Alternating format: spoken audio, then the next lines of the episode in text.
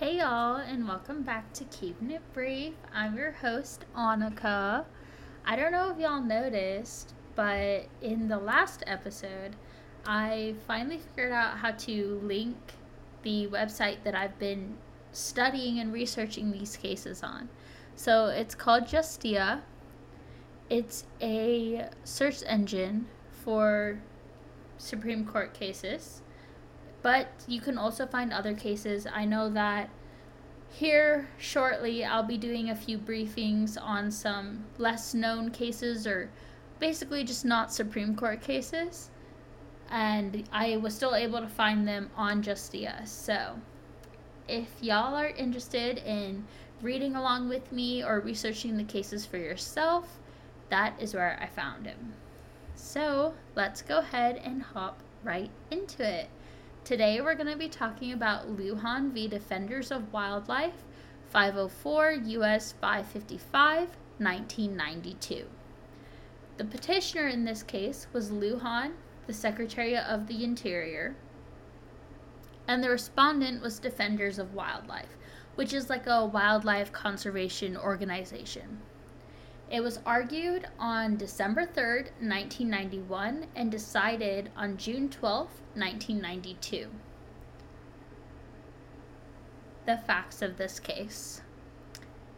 This case was basically over the Endangered Species Act of 1973. And if you don't know what that act is, which I'm always going to assume that you don't, it divided the responsibility of protecting wildlife between the Secretary of Interior and the Secretary of Commerce. These are basically part of the President's Cabinet people. It also required that each federal entity consult with the right secretary to ensure no wildlife is being harmed.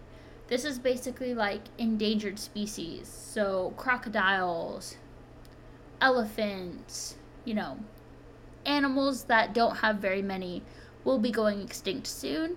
Any federal entity that's trying to build something in an area where they live have to talk to the secretary, right? So, the Defenders of Wildlife organization argued that they had a claim to injury because there was a lack of consultation when it came to funded activities abroad, and that it would increase the rate of extinction and endanger it would increase the rates of extinction for endangered and threatened species. So again, this organization, they're worried about the environment, they're worried about the animals, they want to conserve, them as best they can. And the Endangered Species Act of 1973 basically kind of put some roadblocks in their way. But both of these secretaries had jointly issued a document extending government protection to foreign nations, basically like overseas type stuff. But then later, the rule was limited to geographical scopes, so it was just the US and the high seas. Basically, this is why Defenders of Wildlife is upset. The first ruling for the Endangered Species Act was all fine and dandy. That means that they can go anywhere in any country and conserve the wildlife as long as the US is looking to do activities in that area. But then the new rule that came out meant that it was just for the US and the high seas, so the surrounding ocean aquatic wildlife of the United States and within the United States itself. This was a big issue. So wildlife and other environmental groups brought this case to get the ruling reversed back to the original borderless clause. So again, they were like, hey, we don't like this geographical scope situation. Let's go back to the first one. So the Court of Appeals only focused on the affidavits for two Defenders members. Their names are Joyce Kelly and Amy Skilbred. So Joyce Kelly, this is going to sound really dumb, guys, but let's just get through it. Joyce Kelly said that she was being harmed by America's role in Egypt because she wouldn't be able to observe the endangered Nile crocodiles there because of the Aswan High Dam on the Nile. which is something that the U.S. is helping build there. She's saying that she's being injured because she can't see the crocodiles, right? And then Skilbred, Amy Skilbred, stated that she received an injury because she planned to return to Sri Lanka to hopefully spot at least a few elephants and leopards. She didn't really specify a number. She just said, I want to see a few of them. And basically the court was like, look, these affidavits, they contain no facts. Like, I don't know what you want us to do. So basically this case is a standings case. And so what do I mean by standing? Let's get into our key terms and definitions. So, standing. It's a clause that means the parties involved must have faced an injury in fact, or their legally protected well-being must have been harmed in a concrete and particularized way, and the injury must be actual or imminent, not conjectural or hypothetical. Bouncing back up, these two affidavits. These two women, they could not provide plane tickets for when they were going to go see these endangered animals. They hadn't visited in a while, so they hadn't been there prior to the funded activities starting. So they couldn't give specific facts as to how the wildlife was being harmed and in turn also harming them. It's hypothetical, which means these two women's affidavits really didn't hold any standing and couldn't really be used.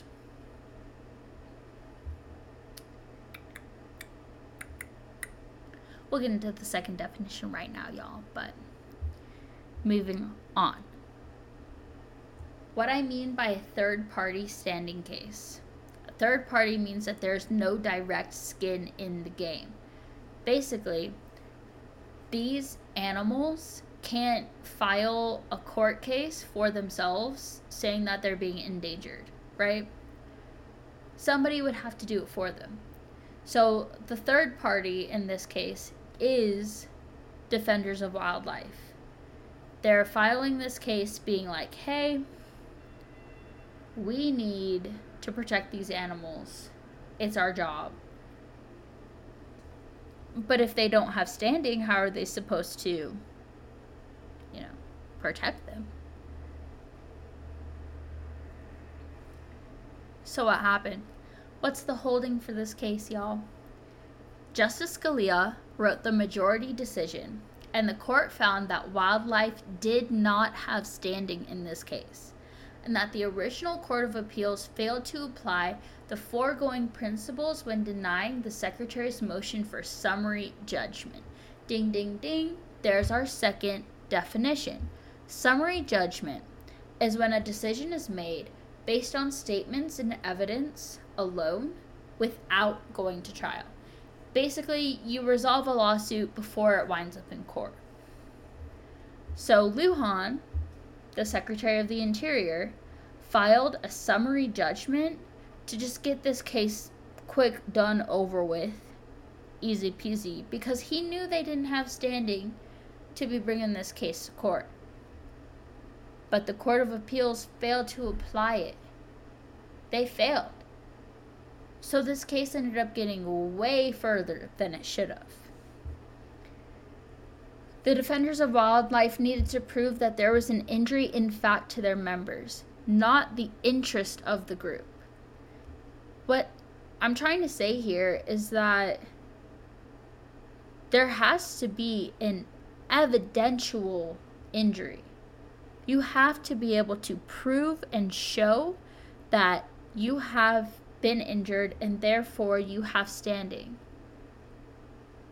In this case, Defenders of Wildlife could only provide the interest of seeing these animals, the interest of the group in protecting them, not an actual injury. And so, no matter how much we care about wildlife, There was no direct injury to the human members of the group. The people were not being harmed. Joyce Kelly, Amy Skilbred, they weren't being slapped in the face because they couldn't go see these animals. They didn't go blind because they couldn't see these animals. So, the U.S. Constitution, Article 3, was basically what Scalia used to state what he had to state, right? He says that the U.S. Constitution set in clear instructions about what the federal court's jurisdiction is, and that they're defined as cases and controversies. He's basically saying that in order to keep checks and balances, in order to keep executive, legislative, judicial branches functioning the way they should, we have to limit the scope of what the courts can do. And this case, unfortunately, doesn't fall within the scope. It's not possible. But he goes on further to name an important case that aided in the decision, which was Lujan versus National Wildlife Federation, 497 U.S. 871, 1990, which this case basically held that a plaintiff claiming injury from environmental damage has to use the area affected by the challenged activity and not an area roughly in the vicinity or around it. Which is basically what this case was saying, hey, these crocodiles live near the Nile, around the Nile where this thing is being built, but they couldn't prove that they were living where the dam was built, basically.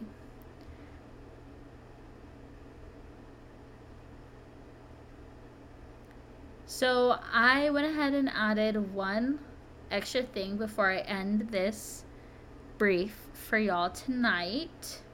Well, today, this afternoon, because it's going up at noon.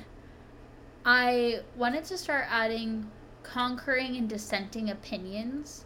I talked about it a bit in my very first episode, but I feel like it's important to tell y'all who concurred and who dissented. So in this case, Justice Kennedy, Justice Sutter, and Justice Stevens concurred, and Blackman and O'Connor dissented. This was a 6-3 decision, so the majority, they were pretty unanimous. I'm not sure if you guys want me to brief what they said in their concurring opinions or what they said in their dissenting opinions. Y'all are gonna have to let me know. But for right now, I'll just continue to share with y'all who concurred, who dissented.